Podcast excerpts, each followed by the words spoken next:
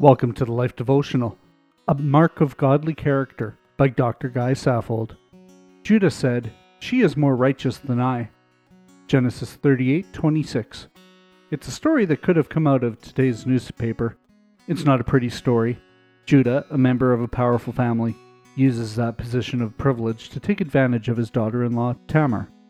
At a critical moment in the account, Tamar confronts him with his wrongdoing. To this point, the story seems depressingly familiar, but then something remarkable happens.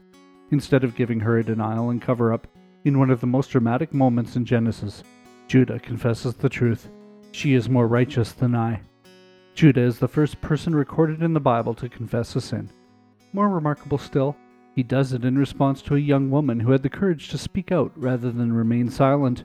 It is a sensitivity to sin in his own life that shapes the future of Judah Many years later, during a famine, it is Judah who again confesses when he steps forward to say, God is punishing us for our sins, and pleads for mercy.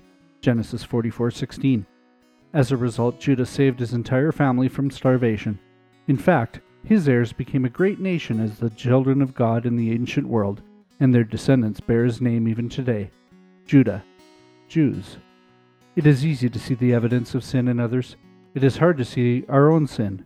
It is harder still to admit it, and hardest of all, sometimes terribly painful, to admit it to others. But the development of godly character requires it. A prayer for today. Lord, help me to see myself as I truly am. I accept that I do wrong far more often than I would hope. Help me to face it and admit it to do what is right. Amen. Go deeper. Is there someone you have wronged? Think on it and ask God to help you do what is right. Can we pray for you today? Come see us at thelife.com slash prayer.